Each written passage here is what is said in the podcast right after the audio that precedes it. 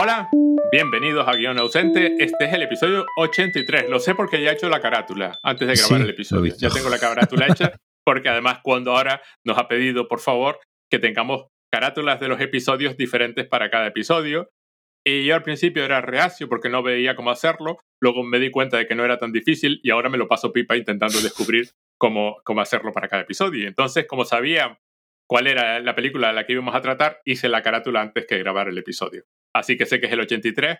Recuerdo a todos que esto es un podcast de cine entre Paco Casado. Hola Paco, ¿qué tal estás? Di hola. Hola, ¿qué tal? Buenos días. Y yo mismo, que era como me presentaba. Hacía un programa de radio hace mucho tiempo en Radio Campus, en La Laguna, en la- que era la radio de la universidad. Y yo me presentaba como Pedro Jorge yo mismo. Y así que Hmm. soy Pedro Jorge yo mismo.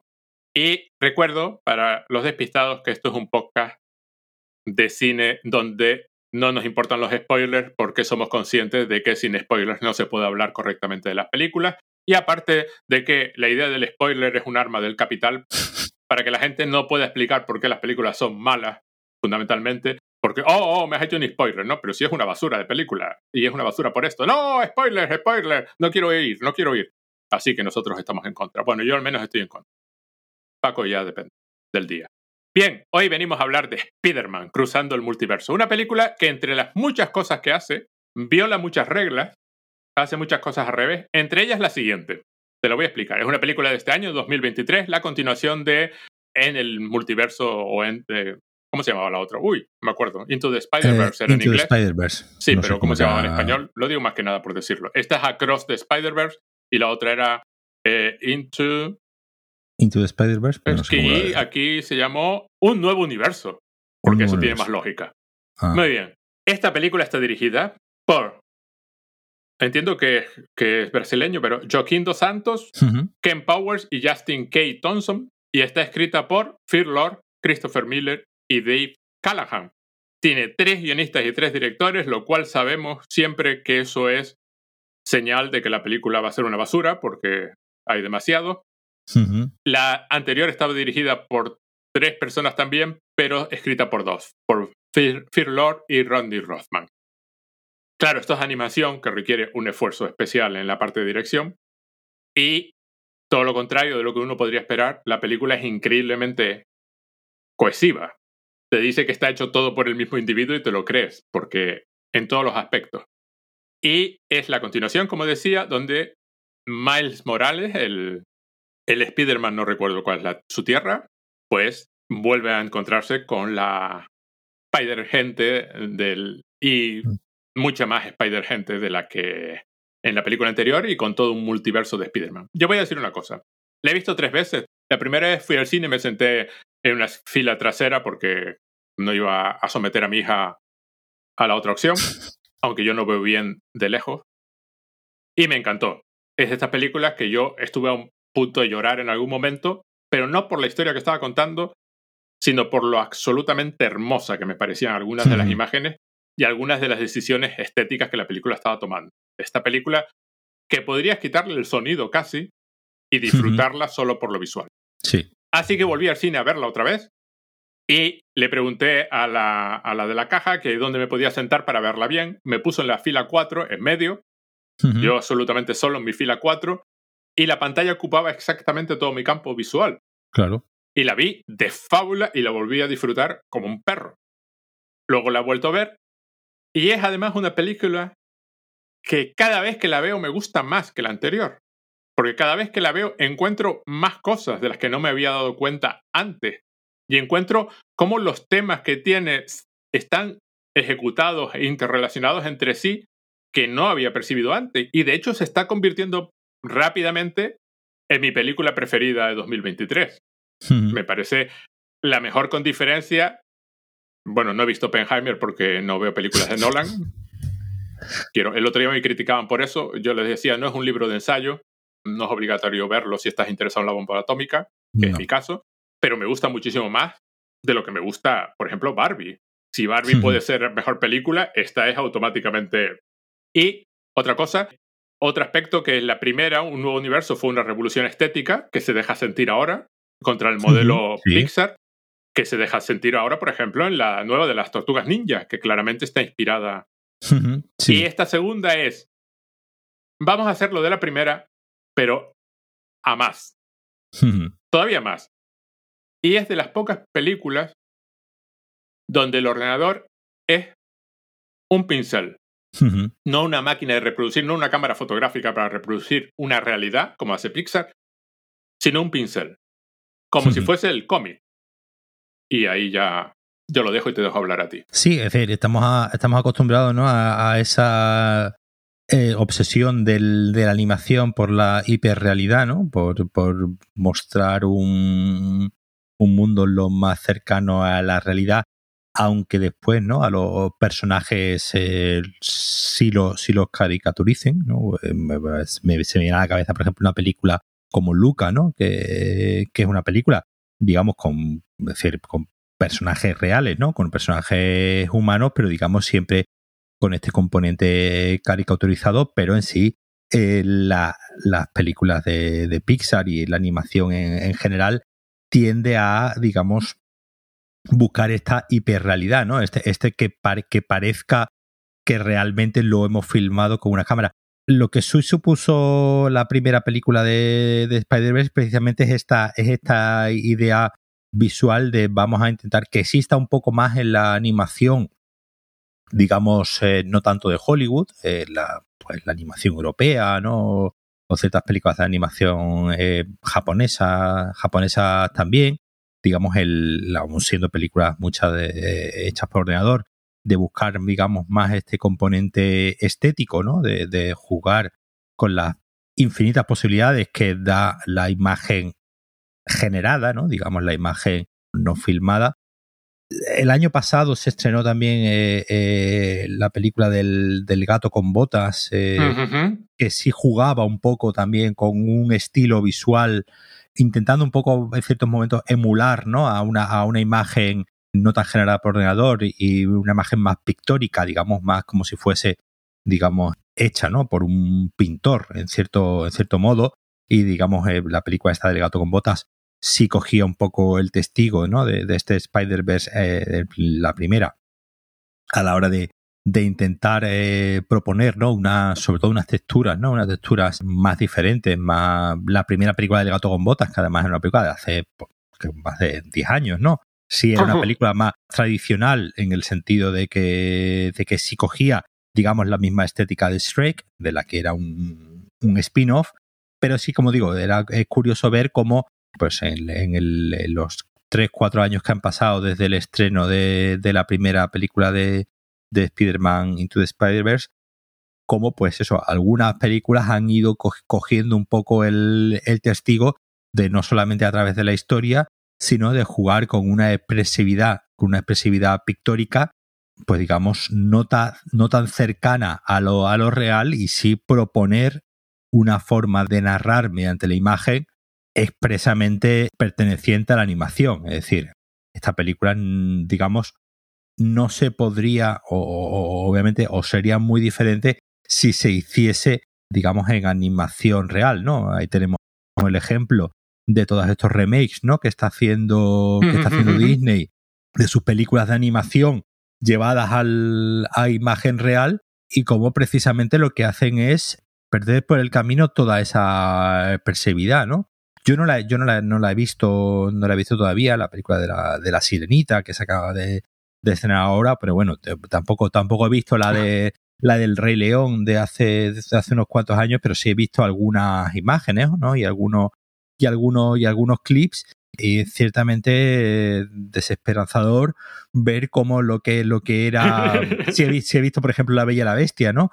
Y, me acuerdo de, de, de, de ciertas escenas que en las películas de animación, digo, de la Sirenita o de la Bella de la Bestia o del Rey León, eran una, mm, una composición colorida y bellísima, ¿no? De muchísimos eh, estímulos plásticos, ¿no? Eh, en pantalla y como estas, y todas estas películas de imagen en acción, en acción real lo que hacen es banalizar completamente esa propuesta visual que tenían estas películas eh, como digo, muchas de ellas, pues de, hace ya, pues, pues, vamos, las películas de las que estoy hablando de, estas del Rey León y tal igual son películas de tienen ya más de 30 años, es decir, son películas ya eh, clásicas, ¿no? incluso, ¿no? O películas como, como, la, como Aladdin, ¿no? Se me, se me viene a la cabeza, que eran sinfonías de, de colores y una vez pasadas a imagen real, eh, son películas de una pobreza visual y de un aburrimiento visual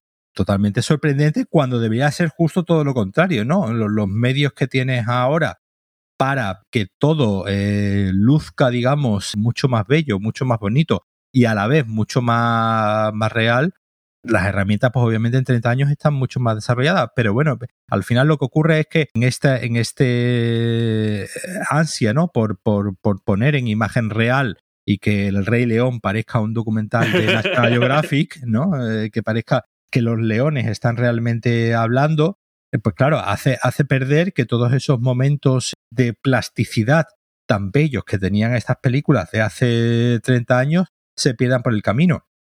¿Qué es lo que hacen en Spider-Verse? Pues precisamente, como tú decías, ¿no? Jugar con el ordenador como un pincel. e intentar ver hasta dónde podemos llegar a la hora de, de usar la herramienta del ordenador como herramienta plástica, como herramienta estética al servicio de la psicología de los personajes y al servicio de la, de la historia, que no son cosas incompatibles. Esto no es, esto no es animación experimental no narrativa. Aquí hay una historia muy bien pensada por detrás, pero como digo, que, que está un poco esa, esa idea de que la animación tiene una capacidad tan plástica prácticamente infinita, vamos a aprovecharla en todos los sentidos. Esto es parte de toda una historia, luego te das cuenta de que es parte de todo un, de años y años de desarrollo, porque todo esto arranca por lo que yo recuerdo y lo que me viene a la cabeza, con Lluvia de Albóndigas, que ya es una película en pleno reinado Pixar que, que, lucha contra, contra, por ejemplo, la rigidez de Pixar. Los personajes de, de Lluvia de Albóndigas se deforman como personajes de animación más clásica y tradicional. Además, esa película recuerdo que yo fui a verla al cine en 3D mm. cuando la fiebre ¿no? del, del, 3D, de, de, principios de los 2000, finales de los 2000, ¿no? A raíz de, de Avatar.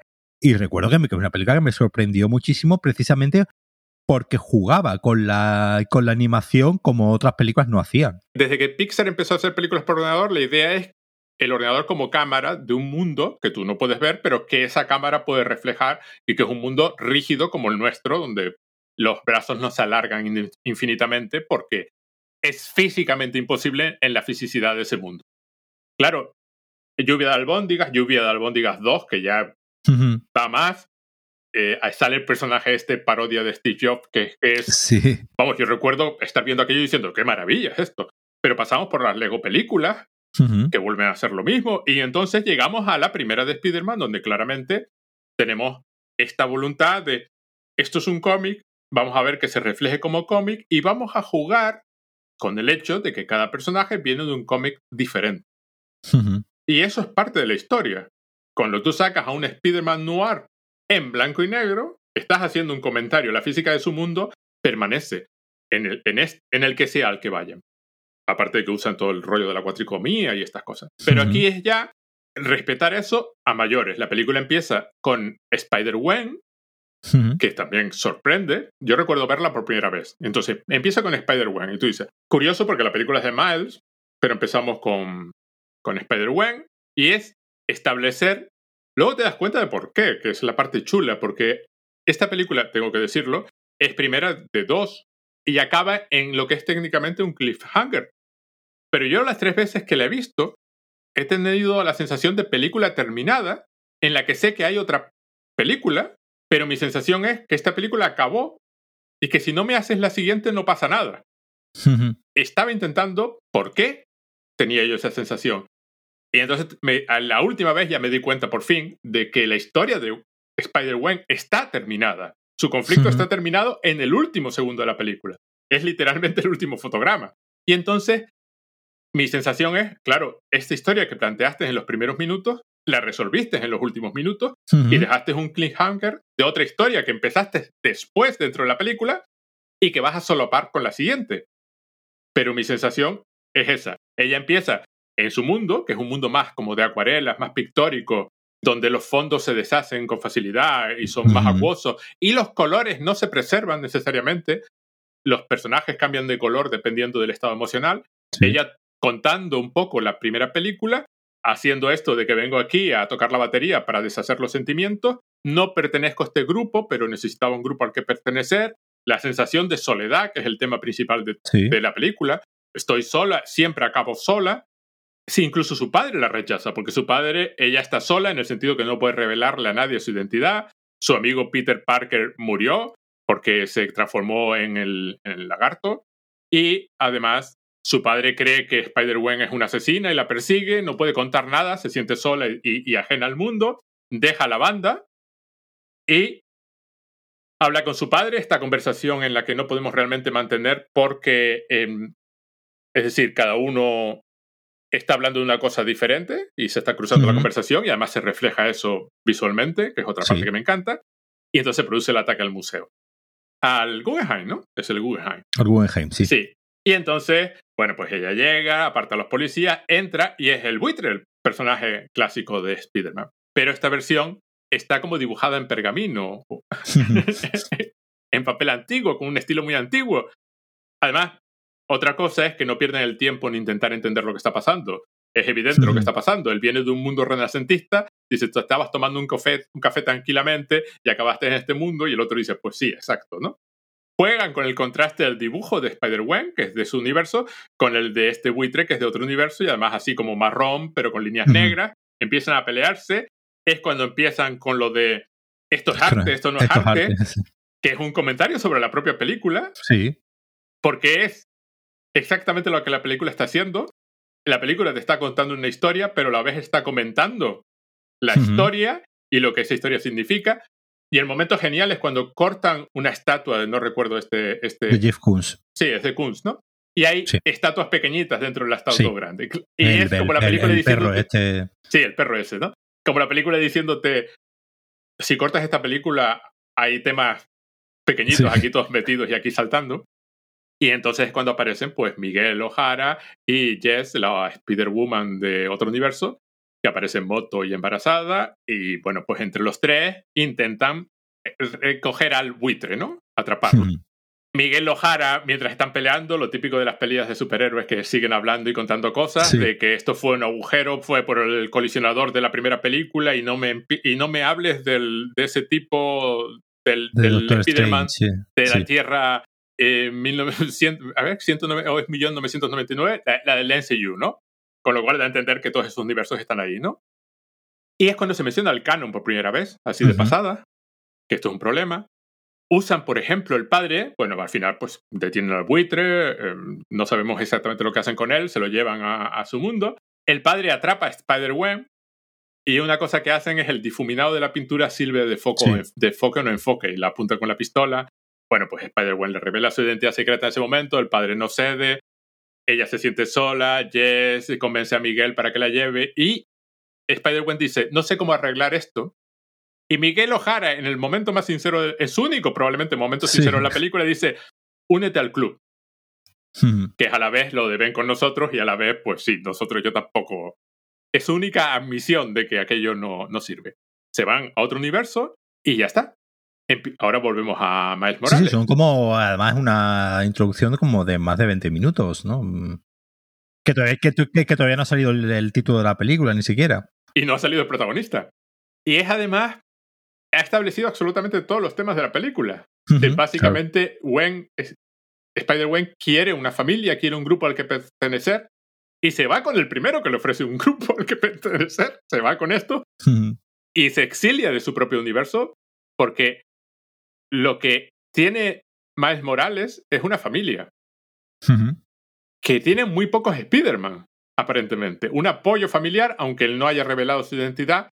No hay duda de que Miles Morales ya pertenece a un sitio, con lo cual no necesita.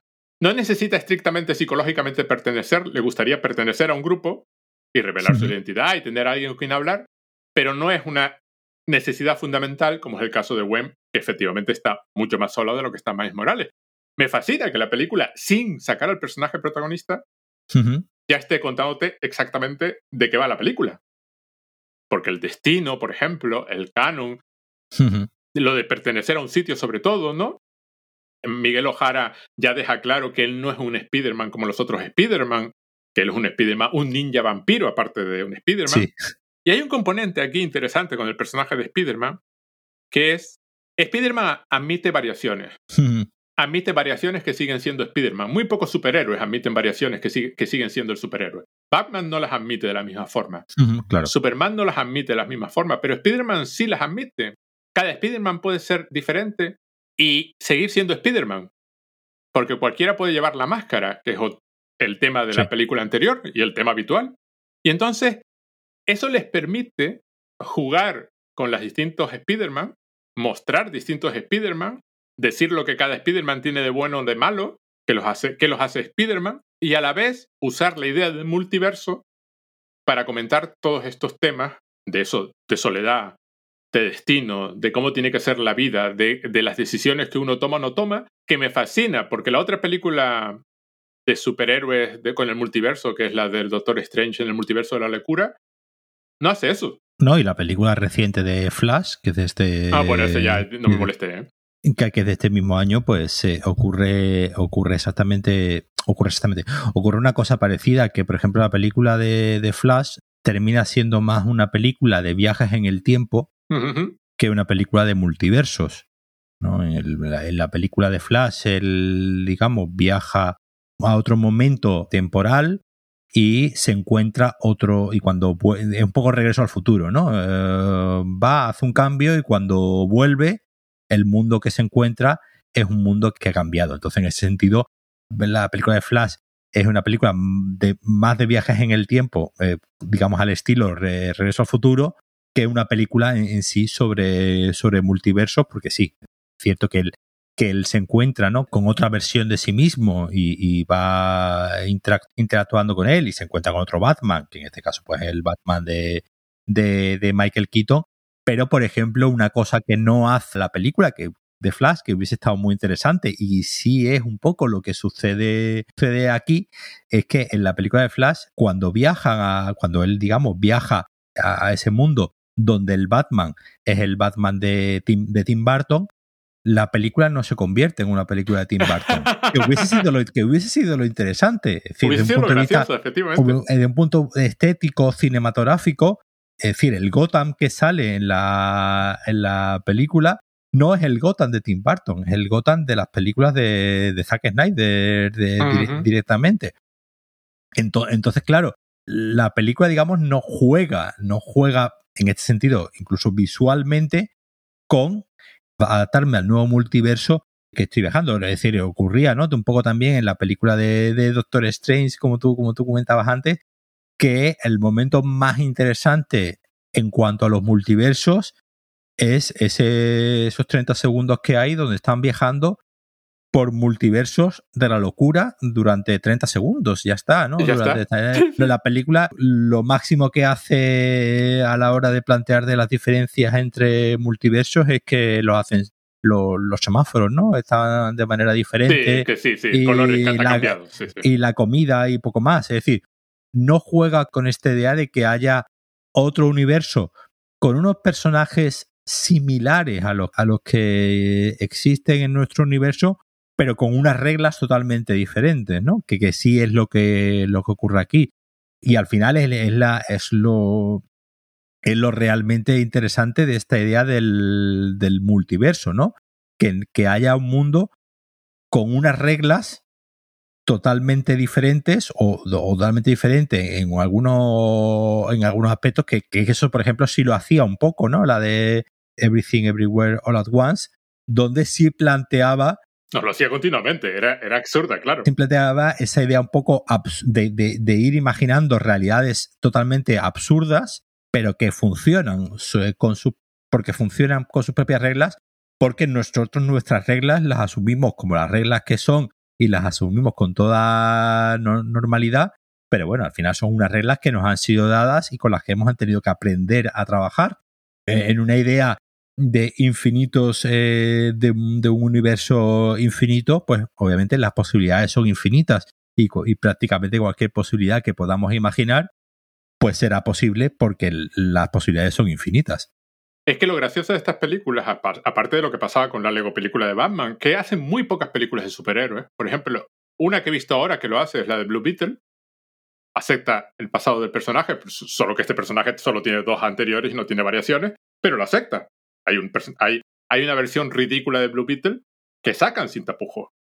y entonces ya está. Pero aquí es, igual que pasaba en la Lego película de Batman, es que el personaje es así. El personaje ha tenido una versión vaquero. El personaje ha sido un gato. Hay un Spider-Man que es un coche. No es que Spider-Man tenga un coche, es que hay un Spider-Man que es un coche. Hay un Spider-Man de todo tipo. Salen Spider-Man rarísimos y la película siempre se limita a aceptarlo. Es un multiverso, existen en algún sitio, y igual que pasaba con el Spider-Pig en la primera, que aquí aparece al final. Hay un universo de dibujos animados, donde se sigue la lógica de los dibujos animados y no pasa nada, ¿no? Porque para nosotros lo importante es que las cosas tengan coherencia narrativa. Claro. No necesariamente que sean realistas, sino que narrativamente tenga sentido para nosotros y la narración lo pueda sostener.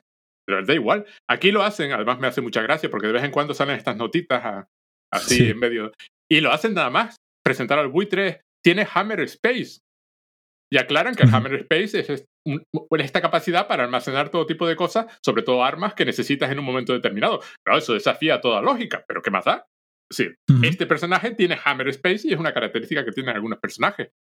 Eso me encanta, porque la película está dispuesta a jugar con el hecho de que Spider-Man son muchos y que Spider-Man han hecho, han sido muy diferentes y han tenido características muy diferentes. Y está dispuesta a usar tanto el multiverso como el hecho de las variaciones de Spider-Man para hablar de los temas de la película, que son potentes, es decir, la soledad.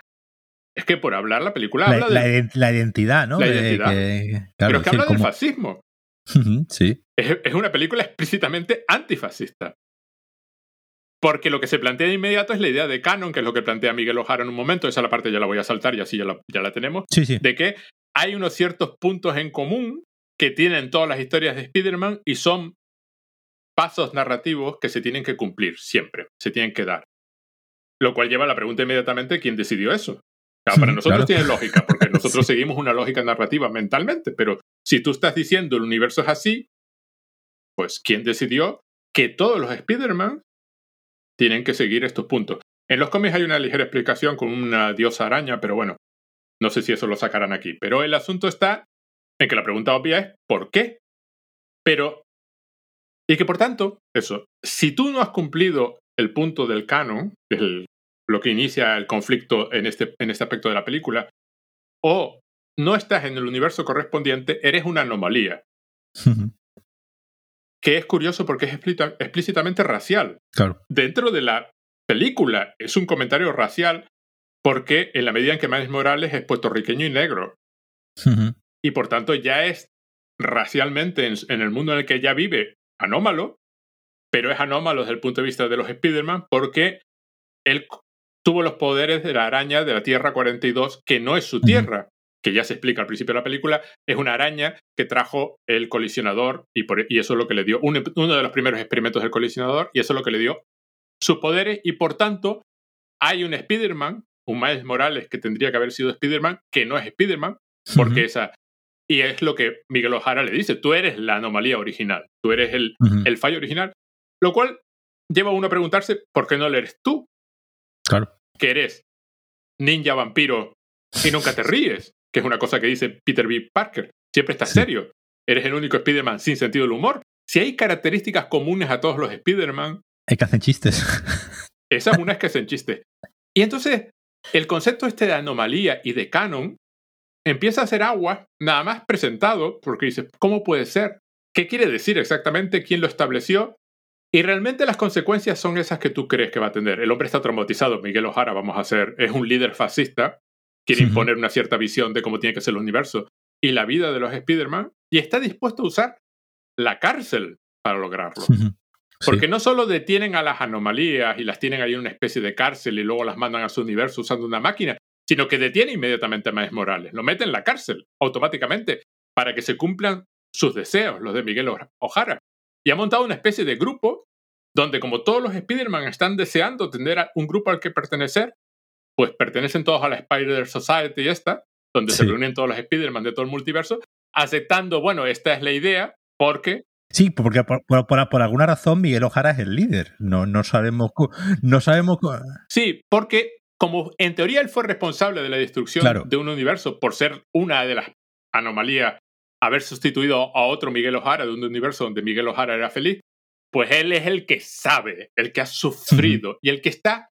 Además, dice esta cosa fascista de yo, yo soy el que estoy dispuesto a hacer lo que hay que hacer lo que, lo, que nadie se atreve a hacer, ¿no? Hay una especie de, de, culto, ¿no? A su alrededor, en el sentido de que como este está tan seguro de sí mismo, pues algo sabrá. Hay un par de Spider-Man que claramente no lo tienen tan claro y uno que es absolutamente genial, que cumple, no solo es un personaje genial, cumple una necesidad narrativa súper importante. Pero quiero decir, como Miles Morales le encantaría pertenecer a la Spider Society durante varios minutos de la película, su, su trauma es que a mí no me han llamado, te han llamado a ti, han llamado al Spider-Man indio que lleva tres meses, bueno, seis meses siendo Spider-Man. Y, yo, que ya, que ya soy un Spider-Man que sabe hacer las cosas, a mí no me llaman. ¿Qué pasa aquí? Y es cuando descubrimos que no se le llama, porque todo el mundo sabía que le va a pasar lo que le pasa a todos los Spider-Man, que él es una animal, anomalía. Eso para empezar, su padre se va a convertir en capitán y el capitán en la vida de Spider-Man siempre muere y eso es parte de cómo tiene que ser las cosas y que eso no se puede alterar, porque eso hay que preservarlo. Y entonces el conflicto fundamental de Abner se escapa y esta escena genial donde escapa de la Spider Society perseguido por cientos y cientos de Spider-Man que está súper bien hecha, incluyendo un ascensor espacial que me encantó, con varios puntos donde se van reflejando las personalidades de cada personaje. Miguel Ojara, por ejemplo, se vuelve cada vez más animal, más, más furioso, más dispuesto a todo. Eh, Gwen pone esta cara de, de qué he hecho, ¿no? ¿Qué ha pasado aquí? Estoy yendo totalmente contra mi principio.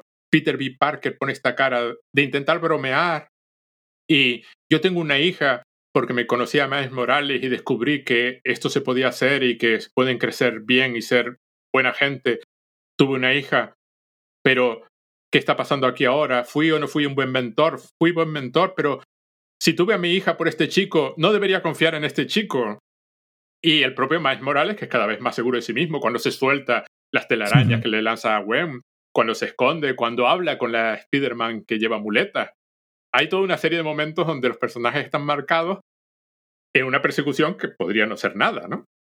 Y que todo eso estaba nada más presentar a Miles Morales otra vez.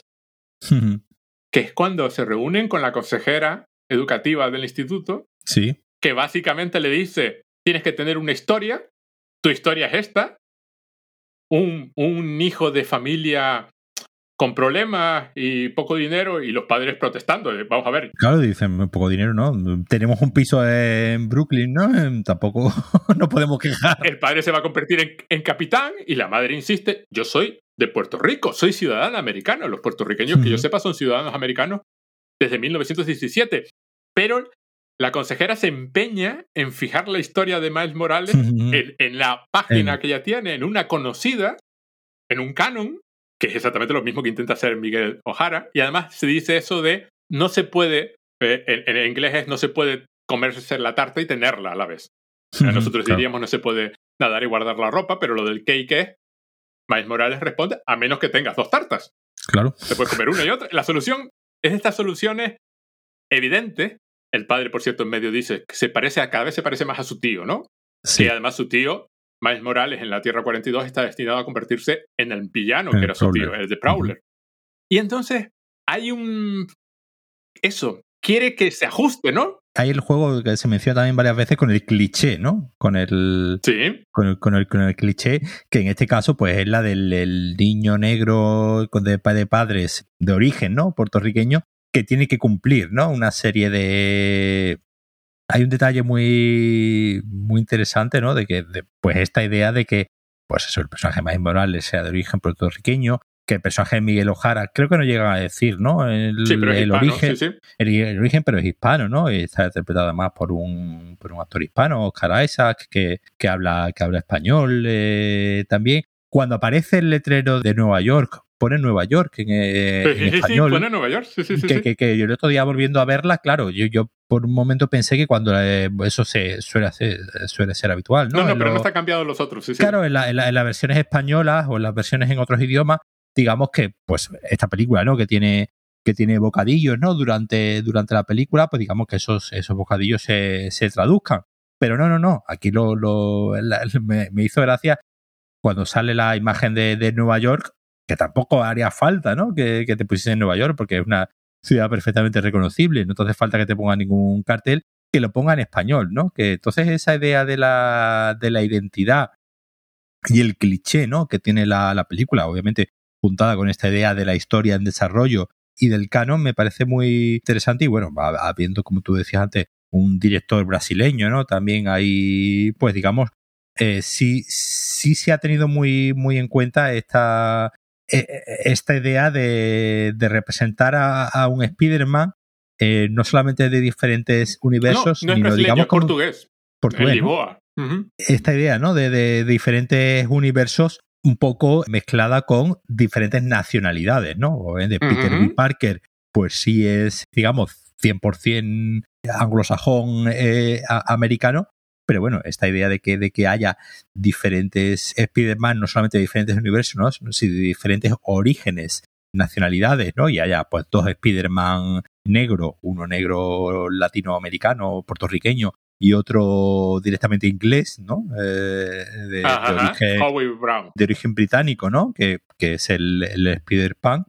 Es muy interesante esa idea de que Spider-Man no solamente es un personaje estadounidense, ¿no? no es decir, uh -huh. norte, norteamericano anglosajón, sino que puede prácticamente pertenecer de cualquier nacionalidad, ¿no? Hay una hay una Spider anime, ¿no? Hay una sí. Spider eh, eh, japonesa que es una que es una chica. Entonces, un poco es interesante esa, esa, idea de que no solamente es que pertenezcan a diferentes universos, sino que dentro de, de, cada universo puede ser de cualquier país, ¿no? Puede ser de cualquier nacionalidad y obviamente de cualquier eh, color de color de piel. Eh, a lo que iba con el tema racial, eh, cuando aparece Gwen Spice de, de, nuevo a visitar a Miles Morales, él acaba de coger los auriculares para ponerse a, escuchar música y luego aparece ella. Están encima de un libro que al apartarlo se lee el título durante una fracción de segundo.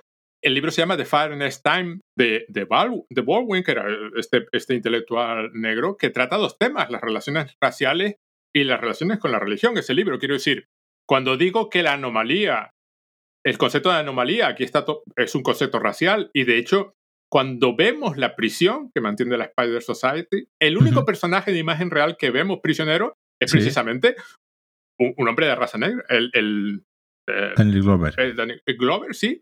E, es un, es un chiste a muchísimos niveles.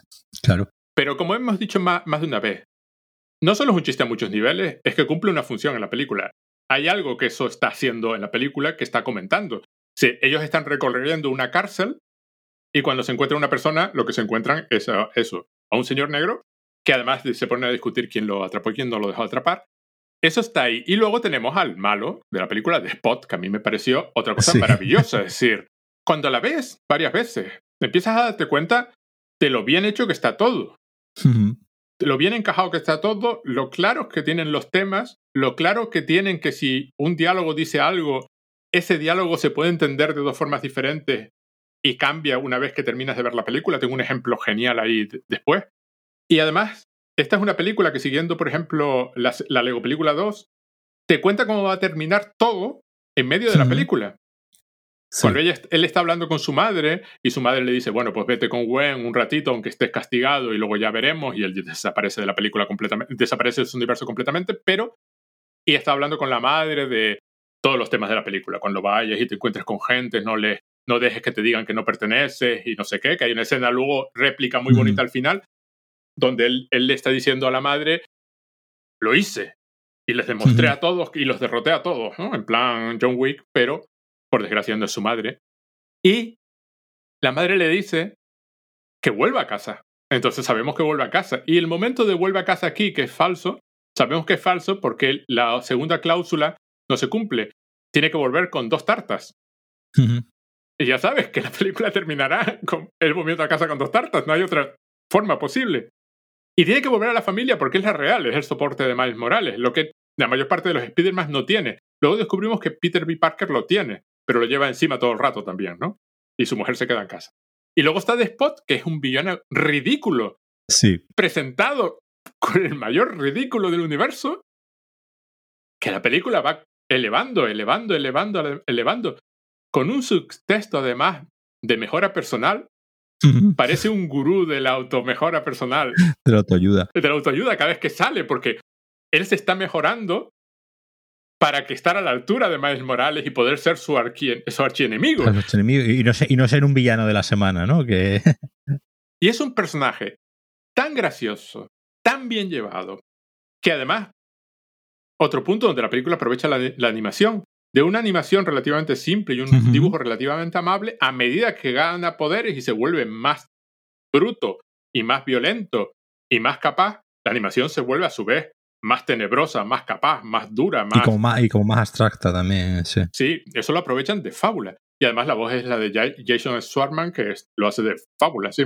Yo, yo recuerdo que yo, te- yo tenía justo el cómic donde salía el spot, en uno de los cómics de, de Spider-Man, que tiene que andar por mi casa por algún, por algún lado. Y, y me hizo gracia que lo usasen en la, en la película, porque sí, sí es verdad que, que es uno de estos personajes villanos de, de Spider-Man, de los muchos que ha tenido, pero tampoco es un villano memorable ni realmente tiene tres o cuatro números, ¿no? En, en Spider-Man y poco más, eh, porque en sí mismo el, el concepto es el concepto es tremendamente absurdo ese de los de los eh, Agujeros, tiene agujeros. de los agujeros que es capaz de, de ir eh, de ir tirando, ¿no? De ir creando agujeros a no se a un vacío que no se sabe dónde y, y- y que va descubriendo que le puede trasladar ¿no? a otros eh, a otros universos y pero es, es- es gracioso eh, está narrativamente muy bien hecho como eh, el villano inicial no que entendemos que es este tiene el tiempo justo tampoco se le da es un villano que plantea una serie de problemas pero que en realidad los personajes están todo el tiempo re- sobre todo el personaje más Morales no reaccionando a los problemas que ha provocado este spot, pero sin que esté en pantalla. Es decir, en realidad las, sus apariciones en pantalla son, Son cuatro, sí, conta- sí, sí. son, son contadas, ¿no? Son, son en realidad muy pocas. Es decir, es un villano, es un antagonista que obviamente la película en realidad al final te plantea que el antagonista real de la película no es el propio Spot, sino es el personaje de, de Miguel, de Miguel Ojara, en el que se revelará, digamos, un poco como este villano de la función, con una idea muy, muy interesante y obviamente mucho más compleja y mucho más grande que la del propio Spot, que en realidad no tiene ninguna... Su única intención es, eh, además lo dice un par de veces, ¿no? Eh, te haré pagar lo que me has hecho y poco más. No es una simple historia de, de venganza, no tiene, No tiene más. su, mo- sí, sí. su motivación es simplemente, es simplemente hecha. Que, que estuve leyendo, que supongo yo que será algo totalmente.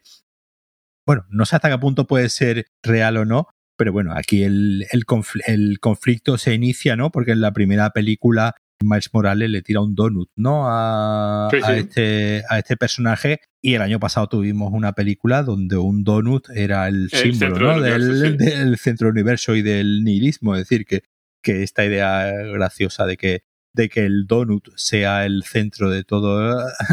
El donut como, como, como artículo totalmente banal, claro. Pero que gracioso que, que en, dos, que en dos películas eh, sobre multiversos, pues digamos, el, esta idea del, del donut, ¿no? Como es, ese elemento no redondo, sin fin, pero con un agujero en, en el medio sea el detonante del conflicto.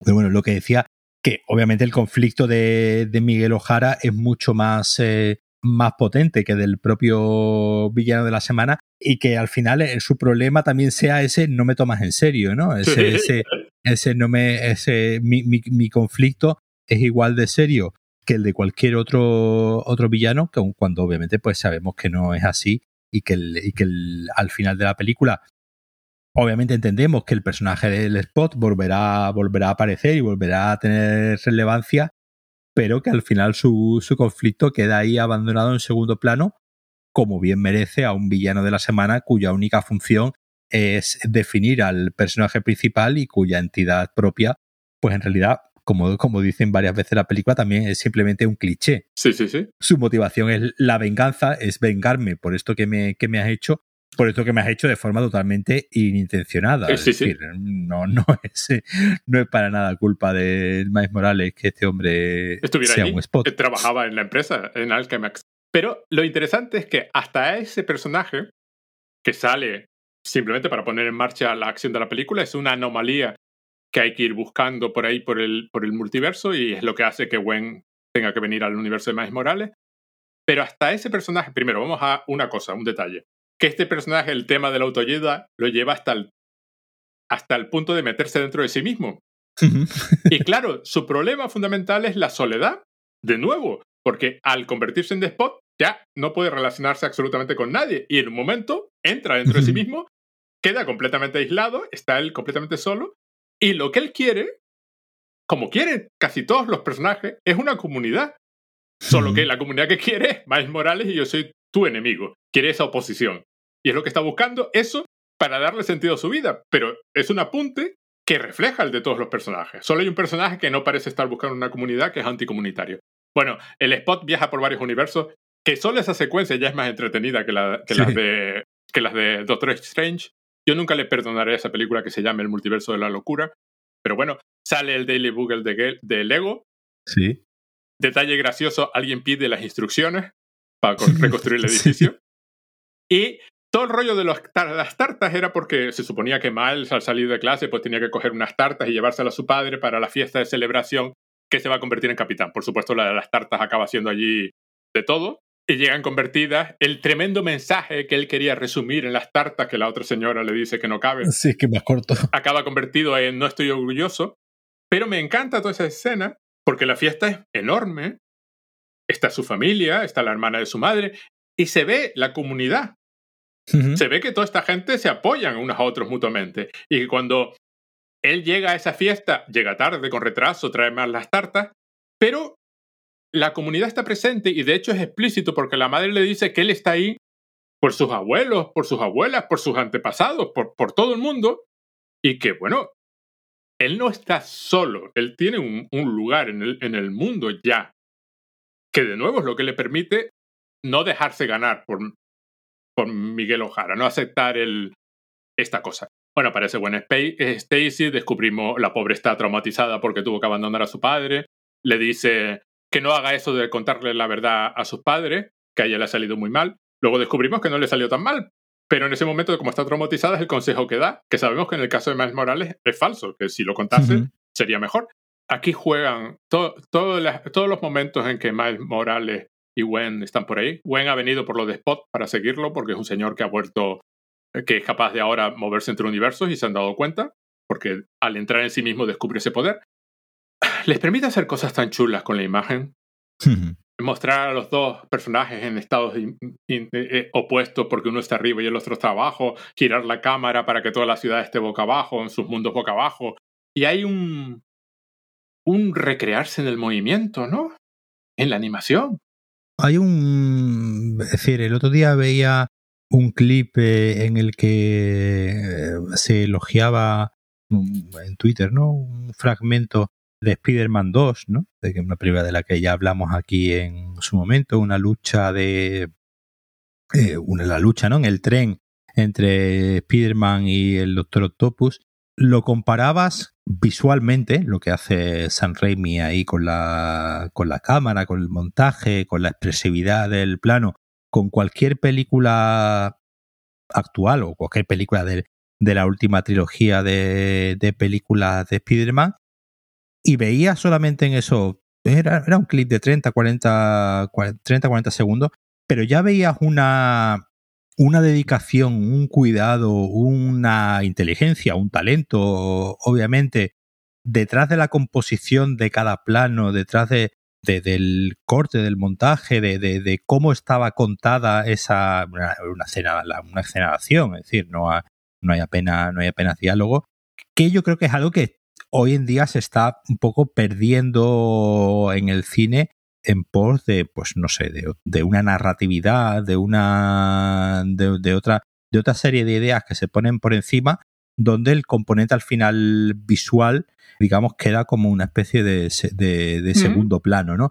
Pues eso, que, que estemos hablando, que al final, que, que en películas eh, como esta, veamos ese, ese cuidado por la puesta en escena, ¿no? Ese cuidado por el plano, ese mimo que tiene cada uno de los, eh, de los planos que están componiendo, en el que no solamente sea estéticamente bello, sino que tenga un componente, digamos, narrativo, ¿no? Que haga avanzar, eh, que avanza la trama, que exprese la, la psicología de los, eh, de los personajes en, en, cada momento y que, al, y que a su vez sea capaz de inventar, digamos, eh, nuevas formas, precisamente porque no intenta ser una ventana a un mundo, sino lo que intenta es crear un mundo y como, como decíamos antes, que cada universo además tenga sus propias reglas, ¿no? Aquí vemos también el momento ¿no? en el que viajan a, al Spider-Man hindú, donde eh, a mí esa parte me, me, me, me encanta. Me encanta porque claro, de, de, repente ya no es que el personaje sea hindú y digamos viajen a una especie de, de ciudad de, de, ciudad india, sino que toda la estética de la, de la imagen, toda la estética de la, de la animación cambia completamente y incluso los personajes, digamos, un poco como que se adaptan a esa, a esa animación, pero a su vez manteniendo sus propias mm. esencias, ¿no?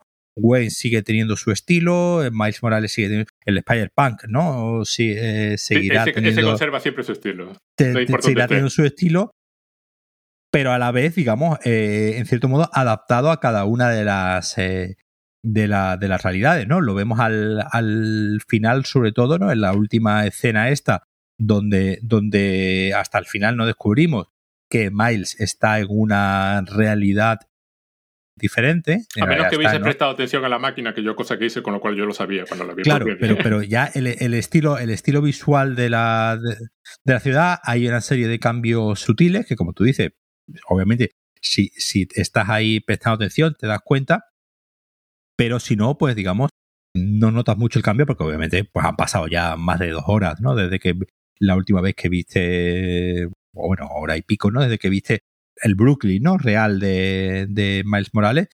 Entonces, al, al final eh, es, esta, es esta idea de que, de que cuando algunas veces se deja al talento funcionar y hay gente con talento detrás de, de las cámaras, salen cosas tan interesantes como esta.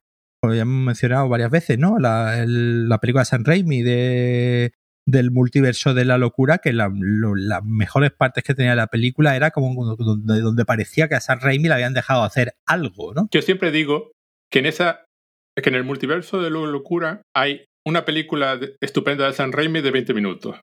Claro, sí, sí.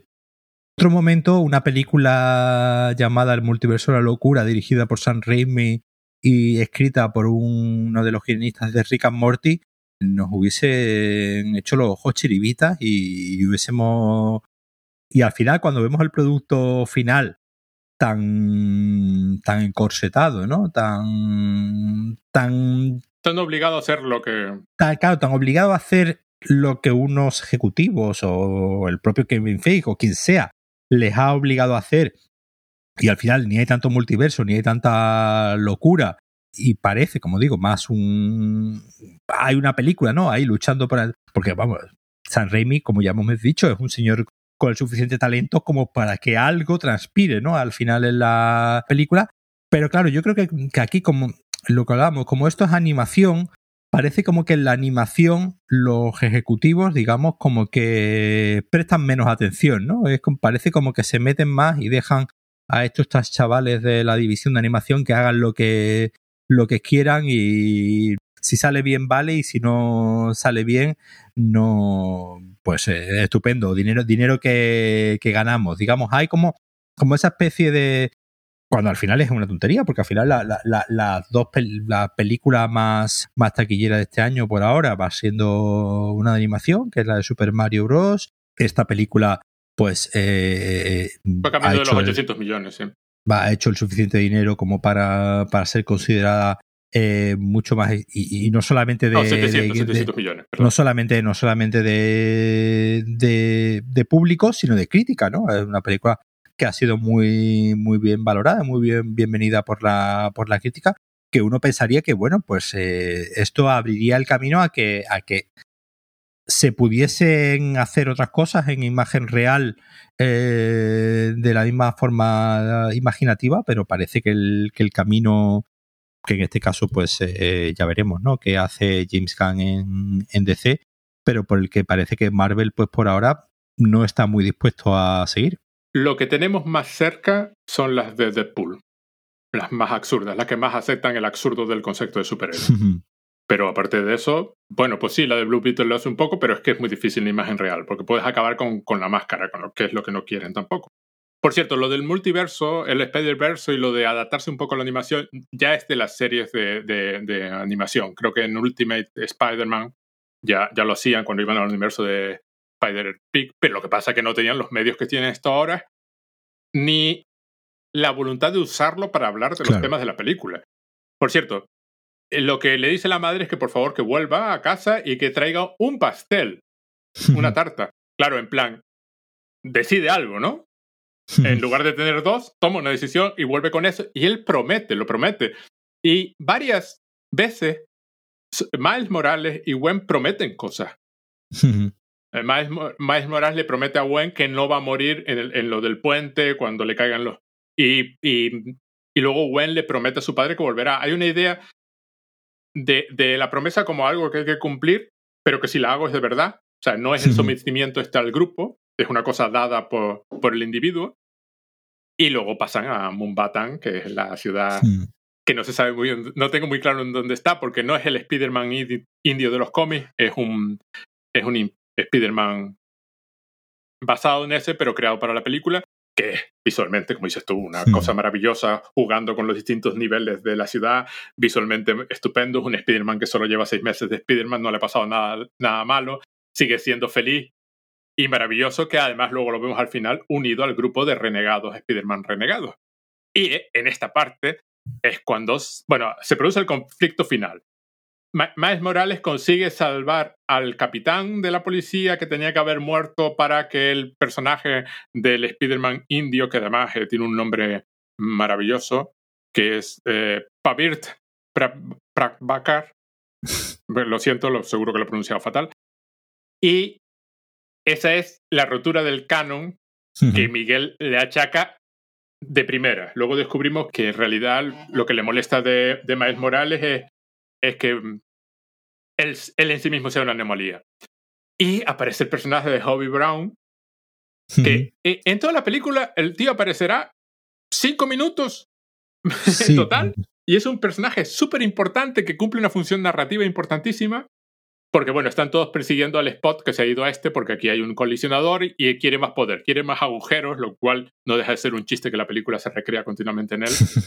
y Hobie Brown es ese, el que explícitamente introduce el tema de, del fascismo y el antifascista, porque viene de una Inglaterra fascista y él es un antifascista. Es todo lo contrario que cuando comentamos aquella película, la de Jubilee. Jubilee. Este no es un punk de estética, este es un punk político cuya estética, igual que la película, acompaña sus ideas políticas, refleja sus ideas políticas. No es en lugar de ideas políticas tiene esta estética. Y entonces descubrimos, este es un personaje que se presenta inicialmente así como, como muy tonto, se presenta como si fuese ser el, la otra rueda del triángulo amoroso, ¿no? La otra esquina. Porque se supone que hay un triángulo amoroso entre Miles y Gwen, una tensión, pero ella ha pasado varios, varios, mucho tiempo en la dimensión de Howie, se ha dejado allí un jersey, descubrimos que las zapatillas de deporte que lleva, porque ella cuando aparece al principio lleva zapatillas de ballet, pero las zapatillas de deporte que lleva son de hobby, tienen el mismo color. Ah, no son las mías. Y hay así como que este es todo lo que no es Miles. Este es el tío guay de verdad. Así como medio tonto, además medio punk de, de yo no creo en los grupos, pero está en una banda, no creo en la consistencia. Y, y, grita todo tipo de cosas, ¿no? En plan, ah, no, no creo en esto, no creo tal, cuando la hija de, de Peter B. Parker se hace caca en el pañal, tú sí que eres un anarquista haciéndote caca en el sistema y cosas así. Y está como de fondo, pero cuando han pasado sus cinco minutos en total de la película, de vez en cuando habla en serio. Lo que pasa es que es difícil distinguir cuando está hablando en serio de cuando está hablando en broma, deliberadamente. Luego descubrimos que es toda una fachada. Claro. y además la película ya te lo ha dicho que es toda una fachada. Porque cuando él se quita la máscara, al principio de todo, cuando está presentando su historia, cada Spider-Man así un poquito relevante cuenta su historia, se quita la máscara y lo que hay debajo de la máscara punk de Spider-Punk es una máscara de Spider-Man convencional. y dice algo así, no creerías que te iba a contar mi identidad secreta. Sí. Cosa casi inmediatamente después. Pero ella un comentario de que el Spider... y cuando se quita la máscara, Miles le termina diciendo, eres guay hasta, hasta sin la máscara. ¿Cómo puedes ser más guay debajo de la máscara? Pero es todo un comentario en plan, cuando se la quita primero, sigue habiendo un Spider-Man debajo, en plan, lo que estás viendo no es la realidad. Y cuando se la quita definitivamente y muestra la cara, lo que dice es, siempre he sido genial.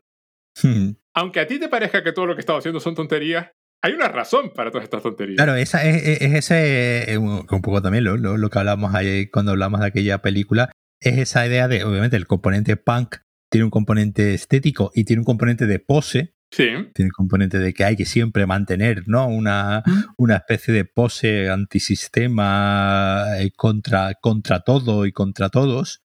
Que obviamente aquí se revela al final más, más profunda de lo que realmente podría ser un...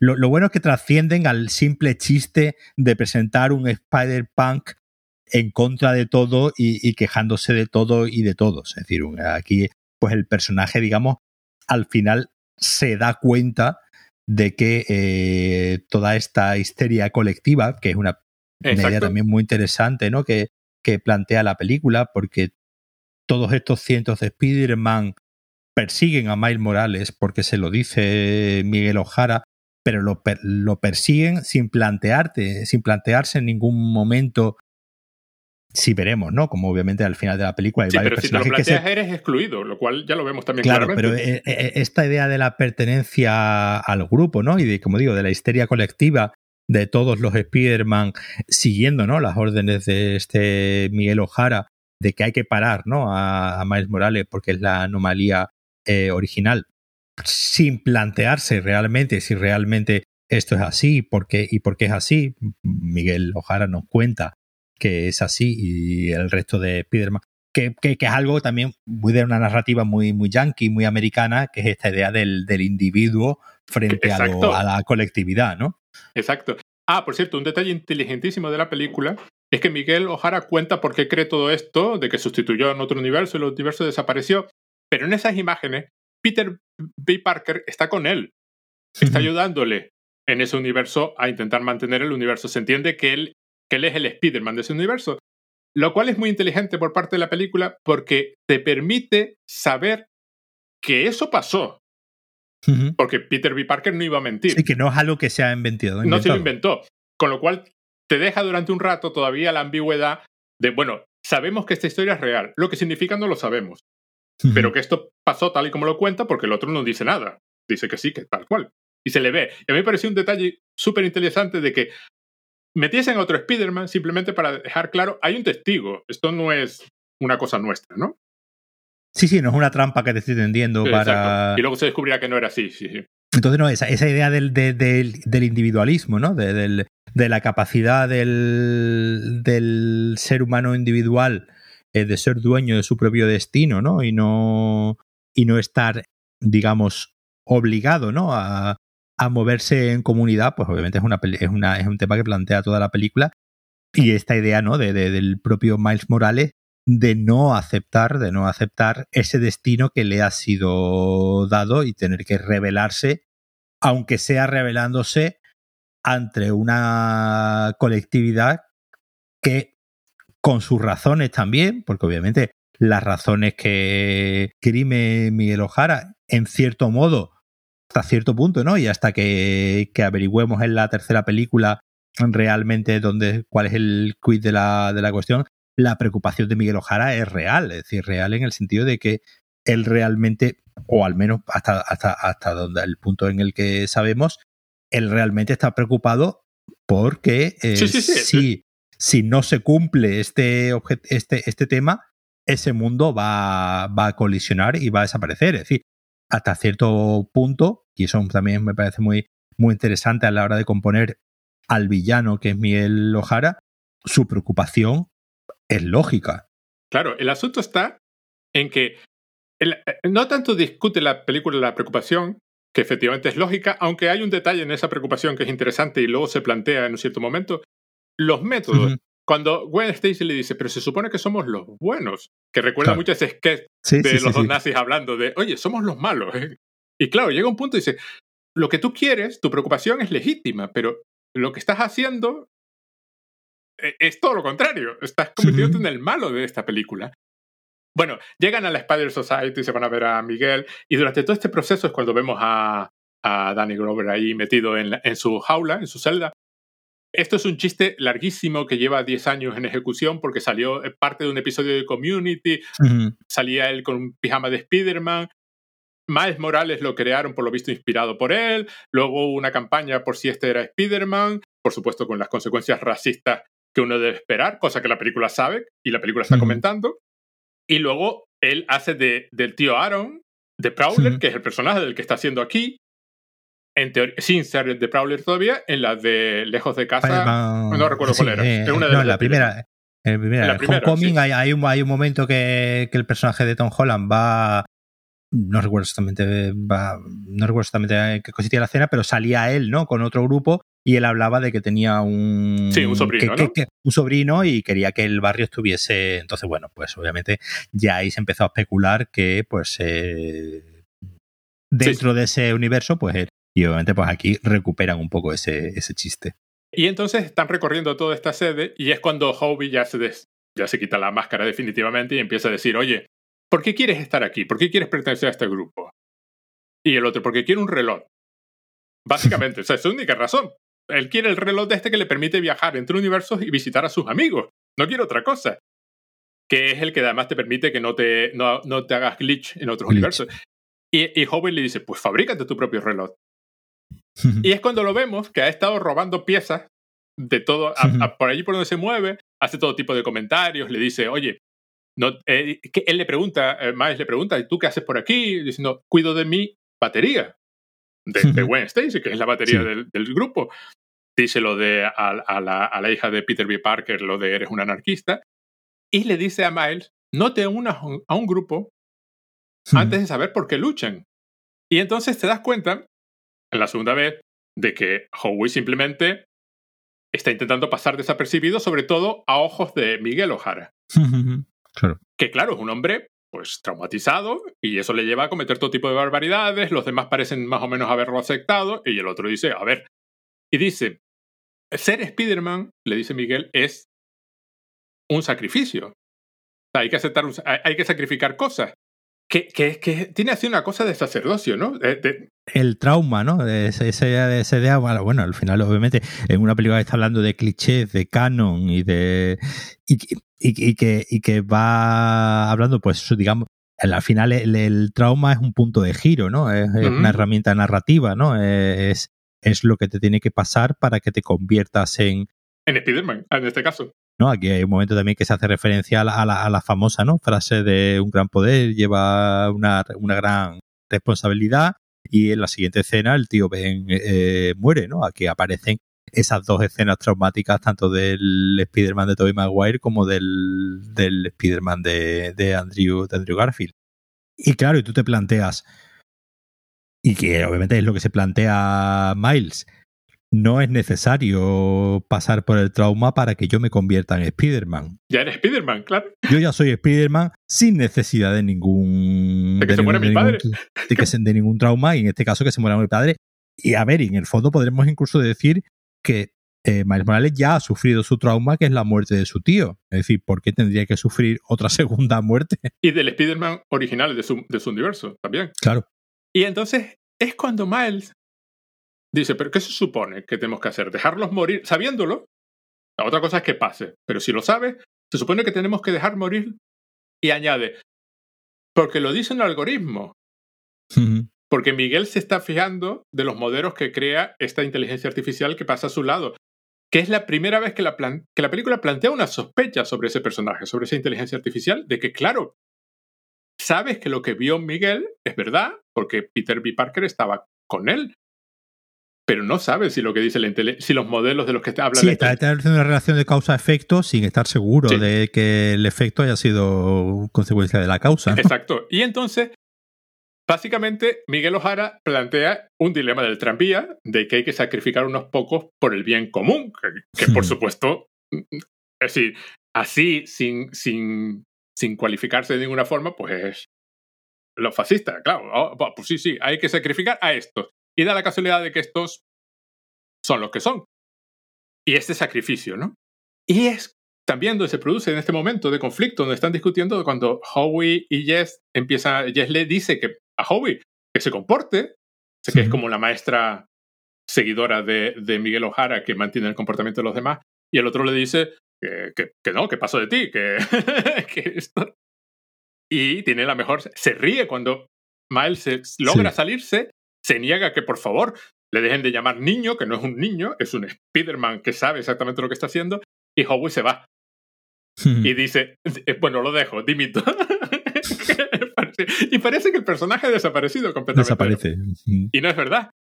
Aquí se inicia la persecución. Por cierto, me encanta que los, los de la derecha americana se pusiesen como locos porque en el tráiler salía Jess, Spider-Woman, embarazada con su moto por ahí, y se pusieron que vaya una cosa. Digo, qué tíos más listos porque sabían que en la película sale un Spider-Man que lleva a su bebé colgado del pecho mientras está con las aventuras persiguiendo gente. Aquí se produce esa, esa conversación entre Peter y Parker, donde, bueno, está claro que empiezan a cambiar de opinión, de, bueno, ay, a ver, ¿qué está, qué está pasando aquí? Hay un universo, como si fuera culpa de Miles, de Miles Morales, que hay un universo sin Spider-Man porque le picó la araña radiactiva que no era. Y es cuando suelta lo de, bueno, mira, yo voy a hacer lo mío y tú haz lo tuyo y me voy. Y de nuevo, se indica la superioridad de este Spider-Man en el hecho de que consiguió llevarse a todos los demás Spider-Man de la guarida. al ascensor espacial. Y tenemos a Peter Belkan, B. Parker todo el rato en plan. Este, mira, yo le, yo le enseñé lo que sabe, soy un, un orgullo paterno, ¿no? Yo soy su mentor, ¿no? Yo soy su mentor. Y bueno, al final, pues nada, consigue escapar. Si te fijas en la maquinita, ya sabes que la maquinita que presentaron varios minutos antes te va a mandar al universo de la genoma de la araña, no de tu genoma, con lo cual manda al universo de la araña 42. Y por supuesto, a Gwen Stacy, a Spider-Gwen, por haberse dicho que no, por haberse atrevido a decir a lo mejor esto no es correcto, la exilian a su universo sabiendo que su universo en teoría no es bienvenida. Y te lo juro que toda esta parte de Spider-Gwen en su universo es de las más bonitas de la película con diferencia, porque pictóricamente el universo de Gwen Stacy es, primero, bonito, bonito, y segundo, porque deshacen los fondos a medida que la conversación entre ella y su padre se va desarrollando. Va cambiando la iluminación. Todo, cambian los colores. me gusta mucho cómo acaba, ¿no? esa conversación que, van teniendo, donde el fondo cada vez se va difuminando más. La, la parte del padre, ¿no? no son formas abstractas, pues son formas geométricas. Son formas geométricas. Eh, geométrica y al final acaba con un plano general eh, con muchísima con muchísima luz, ¿no? Como si estuviese sobre ellos abrazados finalmente, sí, sí, sí. Ellos abrazados y sobre y sobre iluminado, ¿no? Como si digamos este momento de, de, luz y de felicidad que tienen los dos personajes, digamos, pues se trasladase, ¿no? A todo el, a todo el ambiente. Claro, es todo esto que que no podrías hacer en animación real o si lo eh, perdón, en imagen real. O en animación realista, no lo podrías hacer tampoco. O no, no, no, no podrías hacerlo porque precisamente lo que está jugando es precisamente con el con la paleta, ¿no? Con la paleta de, de colores y de formas que te da, que te da la animación y esta capacidad de inventar un mundo nuevo sin que tenga que hacer una ventana a nuestro mundo, sino un mundo totalmente creado con sus propias reglas y además, como, dicho, hemos dicho antes, siguiendo una coherencia ¿no? muy, muy inteligente en todos los, en el mundo de cada, de cada personaje. Entonces, es, esta, es este componente que no es solamente estético, sino que, es estético y a la vez emocional, ¿no? que combina esas dos partes. Es que además esta conversación es muy importante porque es la que indica que el padre ha renunciado a ser capitán. Con lo cual, Gwen Stacy se da cuenta que las cosas pueden cambiar definitivamente, ya lo comprende, se reconcilia con él y me encanta, Gwen y su padre están empezando desde puntos diferentes. La habitación se va deshaciendo detrás de cada uno de los de cada uno, pero de una forma diferente. Detrás de detrás de Gwen son formas más difusas, más definidas, mientras que detrás de su padre son formas más geométricas, más claras. Pero poco a poco, a medida que avanza la, la, la, escena y al final se abrazan, los dos fondos se han fusionado. el, el, puramente geométrico se ha ido difuminando y el otro que era más caótico también. Y la habitación que se había deshecho vuelve a aparecer. Empieza a aparecer lentamente hasta que vuelve a ser la habitación con la que habíamos empezado, siguiendo el estilo pictórico que creo que es el de la miniserie original de Spider-Man. Y tú dices, chapón. claro. Porque, a ver, yo creo que este fue el eh, este no, no creo no, este fue el punto donde ya por poco me he hecho llorar de, de, de Stendhal, ¿no? Es que es una experiencia que no se da tantas veces cuando la forma, el fondo está todo tan perfectamente combinado, ¿no? Claro, es decir, obviamente es lo, que, es lo que decíamos, es decir, al final esto es una película de un gran estudio, ¿no? Esto es una película de Sony, esto no es una película de un, estudio independiente, una película europea de animación rara, sino y que haya ese, ese cuidado, ¿no? Y ese cariño y ese mismo por ofrecer por un lado una experiencia estética sublime, a la vez contando una historia lo suficientemente imaginativa e interesante e igualmente cuidando a los personajes, sí, que haya que digamos que haya esa yo me pongo un poco triste en el sentido de que esto debería ser lo normal, ¿no? Esto, debería, ser pues eh, lo mínimo, ¿no? Que se le podría exigir a, una película donde se han empleado tanto tantas personas y tanta y tanto talento y tanta eh, y tanto dinero. Esto debería de ser lo mínimo que ofreciese una película, pero mm, pues eh, parece ser que por alguna razón que, también ya, ya la hemos apuntado en varias ocasiones, no llega a cuajar, ¿no? En estos días he estado viendo, pues un poco investigando, ¿no? Sobre el, sobre el tema y he visto varios vídeos sobre el tema de, pues eso, de, de los multiversos, ¿no? Y cómo, y lo decepcionante, ¿no? Que está haciendo, al menos en las películas de, de imagen real, sobre todo, ¿no? En las películas de, de superhéroes, ¿no? Como ha dado la casualidad, ¿no? A que ahora, pues, se han estrenado, pues, en estos últimos años, ¿no? La que hemos hablado ya del multiverso de la locura y por otro lado, eh, bueno, la serie de Loki, ¿no? Que se estrena ahora este, mm. este, Con este eso tengo yo más esperanza, la verdad. Y bueno, y el estreno ya reciente, ¿no? De la de, de, Flash, como el multiverso, los multiversos cinematográficos de imagen real están siendo ciertamente decepcionantes porque muchas veces están basando simplemente en traer personajes de otros lados y ponerlos ahí a hacer lo mismo que harían cualquier otro personaje. Entonces, al final, no hay un o al menos todavía, más allá de Everything Everywhere All at Once, no ha habido todavía ninguna película, ya digo, de, del, del, mundo del superhéroe en imágenes reales, que haya todavía aprovechado bien esta idea del multiverso más allá de eh, unos cuantos cameos y unos cuantas eh, sorpresitas eh, ni, ni la va a ver. ¿Y sabes por qué? Porque los. Primero, mira, me lo voy a guardar para después, porque, porque es un tema de la película. Es decir, los superhéroes tienen una gracia, que es un mundo de fantasía que tienen una gracia enorme. Si tú estuvieses dispuesto a explorarlo, los resultados son como estos. Y, y luego, eh, lo que tú estás diciendo, ojalá todos fuesen así visualmente, pero es que luego el guion, aquí al final de esta escena es cuando reaparece el personaje de Howie, bueno, los efectos porque ha visitado el mundo del padre de, de Gwen Stacy a dejarle un reloj, que es lo que ha estado fabricando. Ha estado robando piezas para fabricar su reloj. Ha cumplido el consejo que le daba Miles de fabricarte tu propio reloj, y él lo ha fabricado por si hace falta, se lo da a Gwen. Y es cuando descubrimos. A ver, Howie Brown, eh, Spider-Pan, es un personaje genial porque está dibujado con la estética pan, animado cada tres fotogramas, no cada dos ni cada uno, con lo cual su animación es discordante, tú la ves que no acaba de encajar. Y luego es cuando descubrimos que la tecnología de cada universo conserva los rasgos del universo. Y cuando se abre el túnel del, del reloj de Howie Brown, la, la imagen que, que, ofrece es la de la misma que Spider-Punk. Un cartel punk recortado con los bordes en blanco. Una, su guitarra cambia continuamente de color y de forma. Él también, y está continuamente cambiando. pero con la estética de carteles punk de la época. Y su tecnología también. Y entonces les permite volver a jugar de que tú sabes qué portal se ha abierto, aunque no estés viendo el personaje que va a pasar por él, porque has visto la forma del portal. Si está pasando de fondo y de pronto se abre un portal y tiene la animación de Spider-Punk, sabes que es Gwen la que está allí ahora mismo.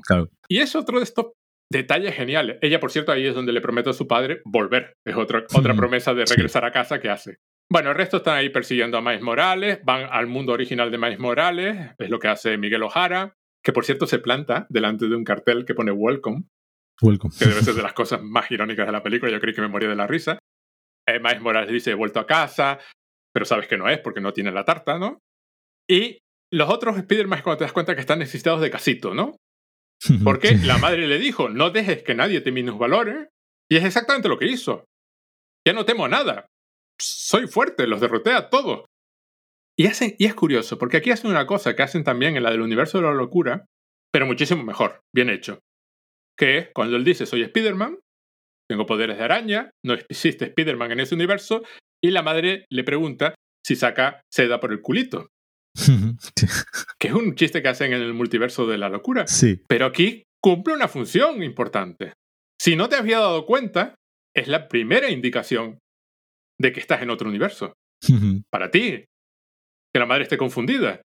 No es como está hecho en el universo de la locura, que sabemos que esto es absurdo, así que el chiste lo vamos a hacer nosotros antes de que lo hagas tú. Aquí es, este comentario está ahí para que sepas que no estás en el mundo en el que querías estar. Si no te has dado cuenta a estas alturas, que no se había dado cuenta el propio Miles, que se da cuenta inmediatamente donde empieza si papá estuviese aquí, que es cuando ella se medio enfada y tú si no te has dado cuenta todavía, es que su padre está muerto. Y que él haga ese comentario le parece de mal gusto. De mal gusto. Y cuando descubrimos que los demás están pues en el otro universo, Gwen promete ir a buscarlo y traerlo. Eh, a él lo captura eh, su tío en este universo porque su tío se da cuenta inmediatamente que aquello no es. Gwen abre varias veces el portal para moverse, que es donde ves la tecnología de Spider-Punk y me encanta. El tío se pone el, guantelete de Prowler y golpea el saco de boxeo que, ya había salido en la primera película. Y se produce una especie de estallido de color amarillo por el otro lado, súper espectacular, que es cuando descubrimos que The Prowler en este universo es Miles Morales, el que tenía que haber sido Spider-Man, porque ya lo vimos en un dibujo que era el que había, había que morderle, que, que picarle, lo cual lleva a pensar que este Miles Morales que estamos siguiendo es el Prowler de su propio universo. claro. Lo cual es una prueba más de que todo se puede cambiar. De que no hay un. De que las cosas no están fijas. Un destino escrito. Y aquí es el momento donde la película, las tres veces que la he visto, me ha provocado el mismo efecto. Es, sabes que no queda nada para acabar. Hay tres o cuatro cosas que cerrar y establecer, y te parece que no va a dar tiempo, y la película lo hace milimétrico, pa, pa, pa, pa, pa, con un ritmo maravilloso. Te presenta a Spot ya convertido en una fuerza tenebrosa, brutal. Su paleta de colores cambia, los fondos son azules, él ya es negro con los agujeros en blanco, revolucionado. la, película tiene, tiene, tiene un, final de cerca de 15, 20 minutos finales de clímax continuo. Sí, sí, sí. Donde, donde parece que la película va a acabar varias veces y, e creciendo totalmente, ¿no? en un clima continuo. Se encuentra con Peter B. Parker, que está con su hija. La hija se baja el gorrito de, lana que tiene eh, tal, porque además han tomado una decisión, pero la ha tomado como que la tomó la hija antes que el padre, ¿no? Hay un, o sea, el padre la tomó, pero la hija es consciente que se tomó. Eh, sabemos que Miles va a usar sus poderes eléctricos para librarse porque se establecieron ya y X se ve esta oposición entre los dos Miles que se plantea como a la película al principio cuando Gwen está investigando la guarida de Spot, recrea la imagen esta de uno boca abajo y otro boca arriba, solo que Miles es invisible en ese punto y aquí pone a los dos Miles uno frente a otro, dos Miles completamente diferentes, con percepciones del mundo completamente diferentes. Papá va a morir. No, tu padre va a morir. y, cosas, y cosas así. Y además me gusta mucho esa, idea de que al final, digamos, este, este Miles Morales de este mundo sea el Prowler y, digamos, sea el, el villano, es un poco como lo que, lo que sucede a mí. Miguel Ojara, digamos, debería haber sido un Spider-Man más, un Spider-Man bueno, eh, y se convierte en el malo, y al final de, casi que viene a decir que cualquiera tiene la capacidad de convertirse en el, malo, en el malo de la historia, ¿no? En esta idea que tiene la película todo, en todo momento de tú tienes que escribir tu propia historia, tú eres el dueño, ¿no? De tu propia, de tu propia historia, pero aun siendo tú el dueño de tu propia historia, hay posibilidades en que tú te termines convirtiendo en el malo, ¿no? De tu propia, de tu propia historia, ¿no? En esta, en esta frase, ¿no? Que dice Gwen de supuestamente debemos ser los, eh, debemos ser los buenos, ¿no? We were the good guys. Eh, se supone, ¿no? Que Miles Morales es el good guy de, de la historia y la película termina con encontrándonos que el propio Miles Morales hay un universo donde es el villano, ¿no? Donde es el, donde es el malo y será el malo, ¿no? De la, el villano de la, de la siguiente parte, que por desgracia, debido al tema de la huelga de guionistas y de actores, la película se tenía que estrenar para 2024, pero ya han dicho que no, que no llegan, que no les da tiempo. Y se ha pospuesto el estreno de forma ahora mismo indefinida. Es decir, que, que con un poco de suerte, pues la veremos en 2025, en un par de años. Pero también es la contrapartida al hecho de que cualquiera puede llevar la máscara. Cualquiera puede ser Spider-Man. Entonces, si cualquiera puede ser Spider-Man, cualquiera puede ser el villano. Y lo vemos en Spot. Está convirtiéndose deliberadamente en villano. Se esfuerza en ser más villano. Un tío que era un señor, un técnico de laboratorio. Con, esta idea, ¿no? También muy, muy cliché, ¿no? De, lo, de los cómics, de, que el villano nace en respuesta Ah, al héroe, ¿no? El tú me creaste, ¿no? Mm. Eh, que, era una coña de.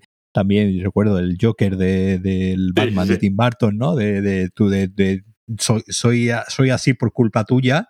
Y aquí un poco ese cliché de, de tú, me, tú me creaste, tú y yo somos las dos caras, ¿no? De una misma moneda.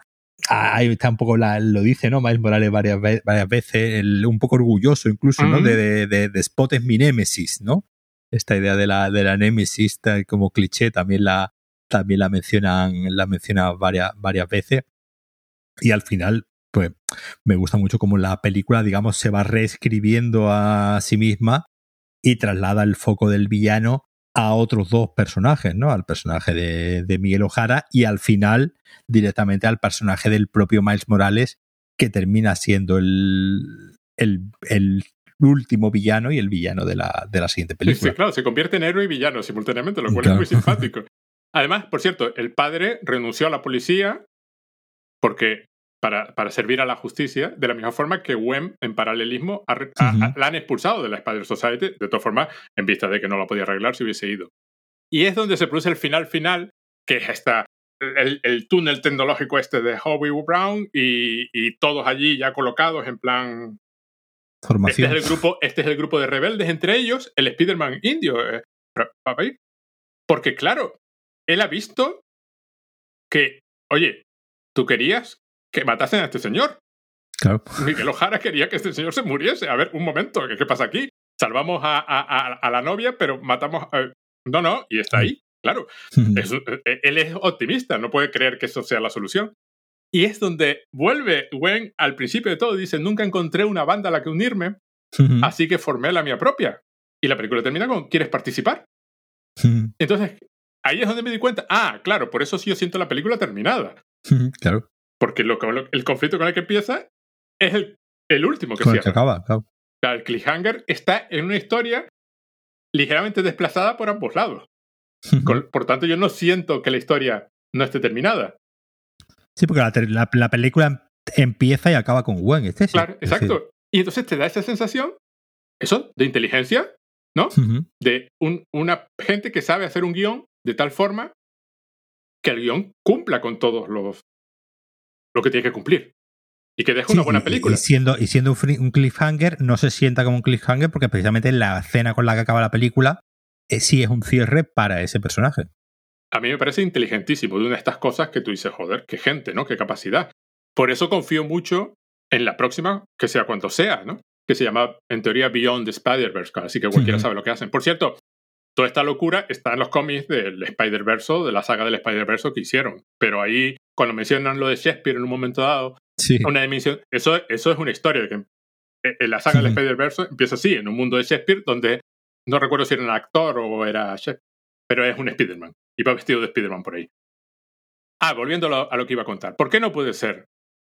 Porque la propia película lo comenta. Es decir, los fans quieren que las cosas sean diferentes pero iguales. Quieren el canon, que es lo que está criticando, ¿no? Quieren este, esta idea de, tiene que pasar esto. Hay, hay una cosa que la narrativa de superhéroes exige, y esto es lo que tiene que pasar. Tienes dos opciones. Por ejemplo, lo que hace Blue Beetle, en plan, pues si es lo que quieres, es lo que vamos a hacer. Y lo demás, que me lo dejas libre, pues hago yo un poco lo que me da la gana con la textura del mundo que me estás mostrando. Y otra es preguntar, oye, ¿pero por qué?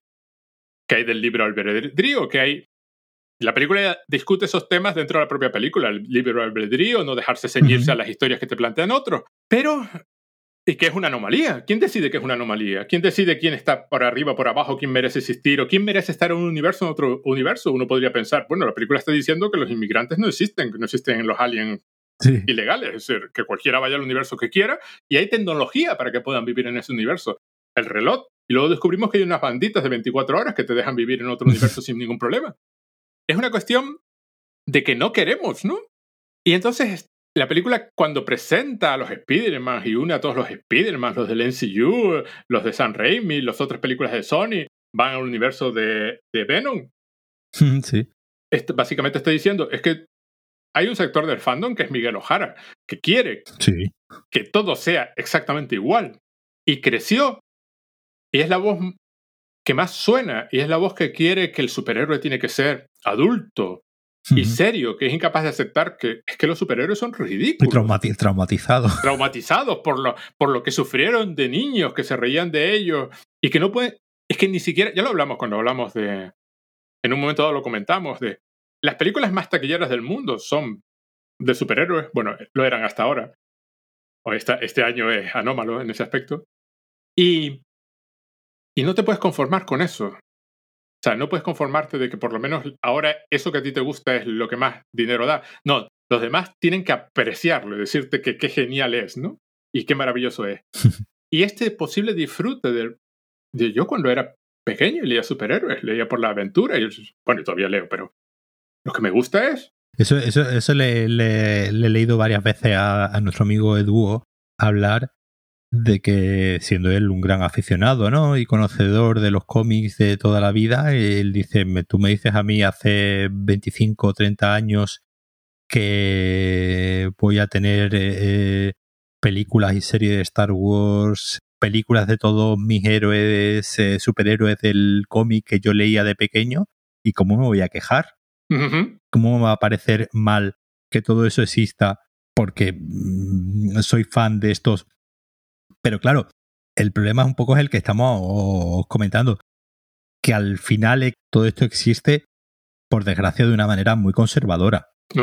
Eso. Que toda, que toda esa locura, que toda esa fantasía que siempre ha tenido el, formato cómic, el, formato eh, impreso, está costando mucho que se traslade al mundo de, la imagen real, ¿no? o, incluso incluso en ciertos momentos al mundo de la, de la animación, pero sobre todo al mundo de la, de la imagen real. Y parece que nos tenemos que conformar, pues un poco como tú decías, ¿no? Con Blue Beetle, que es una cosa que, que por un lado es una plantilla, pero por otro lado intenta hacer algunas cosas, pero bueno, un poco por, la, por los poros, ¿no? Que se les escapan y que le dejan, pero que tampoco es muy subversivo. No, no, no, no, no, no, no, es nada que no hayas visto mil veces. la textura es lo que cambia. El único que lo está haciendo y parece tener ganas de hacerlo es James Gunn. A ver, a ver qué. A ver. todavía no. Es decir, por ahora todavía lo único que ha hecho es el, Suicide Squad y el Peacemaker, ¿no? No, y Guardianes. Quiero decir, las de ah, Guardianes. Guardianes, sí, sí, sí. Parecen pegadas al universo. Claro, pero, Guardianes son películas. Exacto. Sí, no, Totalmente, no, son, claro. son películas, ¿no? Ya no, no, son productos dentro de una maquinaria hechos por una, un director más cercano a la inteligencia artificial que a la inteligencia humana.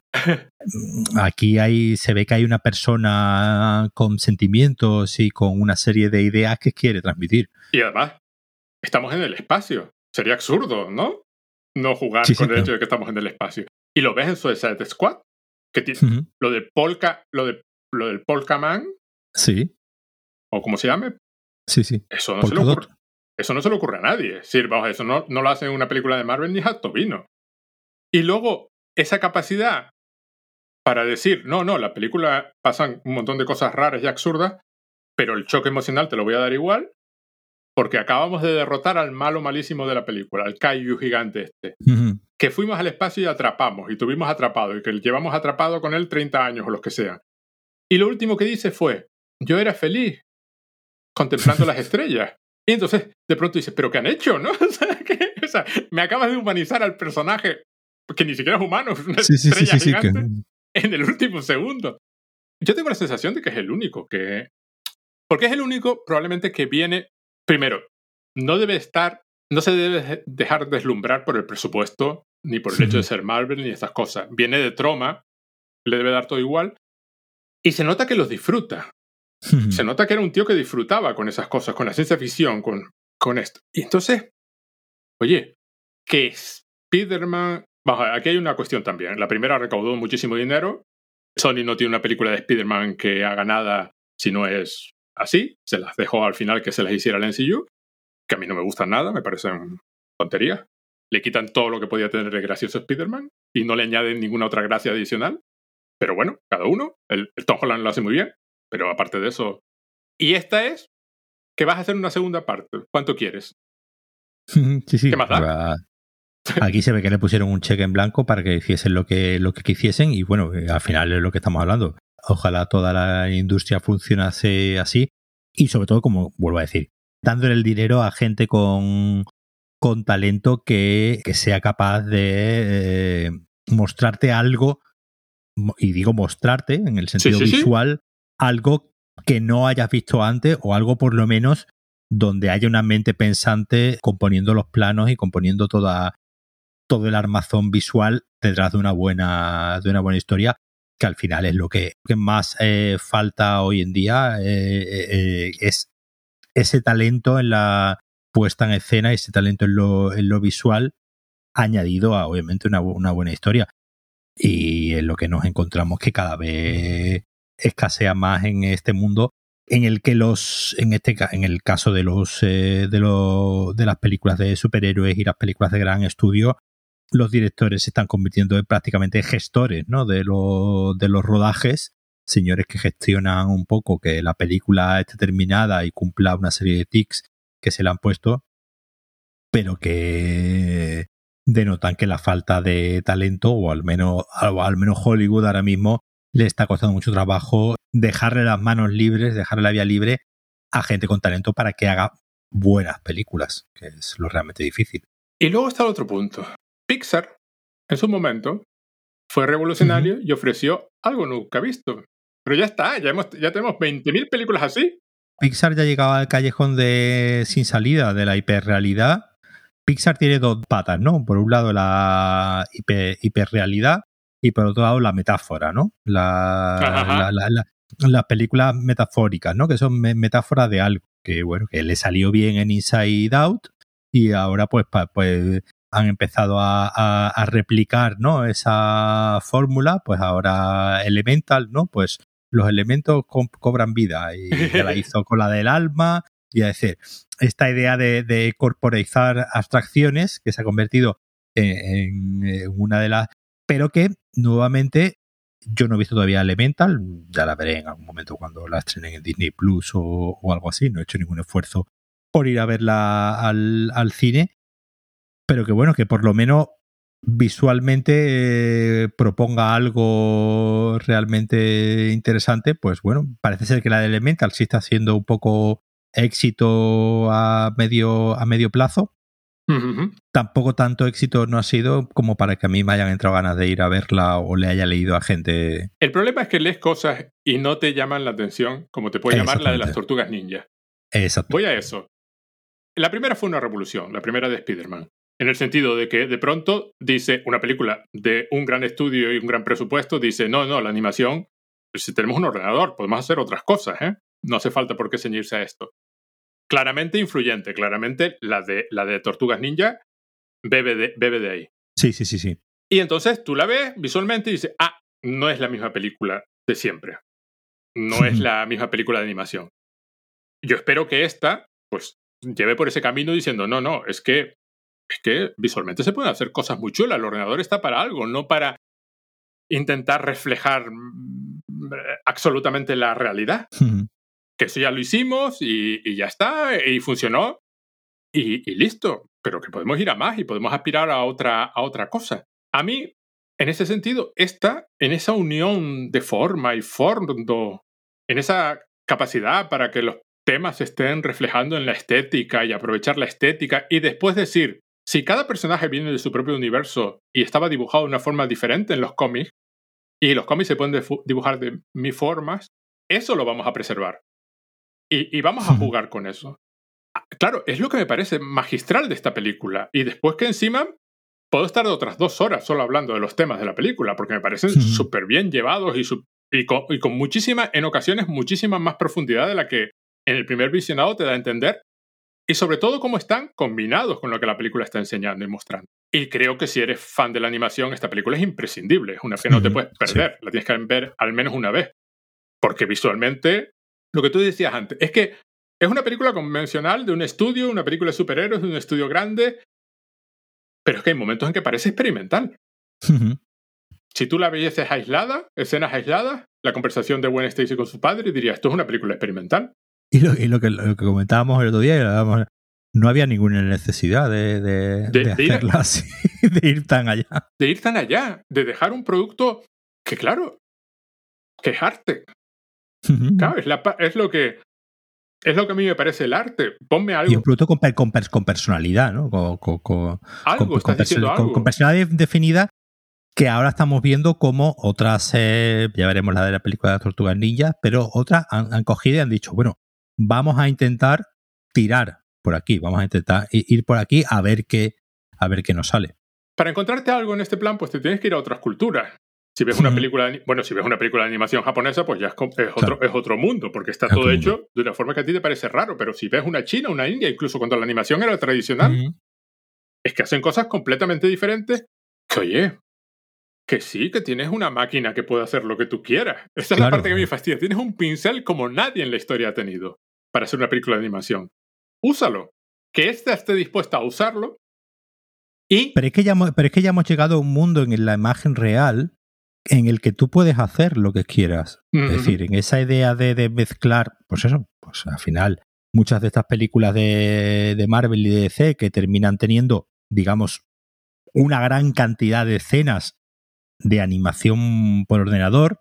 Es decir, las posibilidades en realidad son, son infinitas, incluso en la imagen real. Aún así, te frenas y no sacas todo el partido que se le debería de sacar a esta capacidad que se tiene ya hoy en día tecnológica de plasmar en pantalla lo que quieras. Y un poco esa capacidad, ese sentido de la maravilla, que debería de ser la norma, se ha convertido en, una totalmente una excepción. Entonces, eh, bueno, pues. Pero, de nuevo, te tienes que ir a otras culturas que, cogen esas tecnologías y hacen lo que otra cosa con ellas. Mi reflexión final. Maravilla, para mí es una obra maestra y, la veré cuatro y cinco veces porque me encanta. Simplemente me parece maravillosa. Si esta es así, ¿cómo es la siguiente? Esa es mi esperanza para cuando la estrenen. si aquí hicieron esto, ¿qué se guardaron para hacer en la posterior? ¿Cómo van a subir la apuesta? ¿Cuál es la apuesta por encima? Es lo que quiero saber. Y es la, las ganas de vivir que tengo hasta el día que se estrene la siguiente.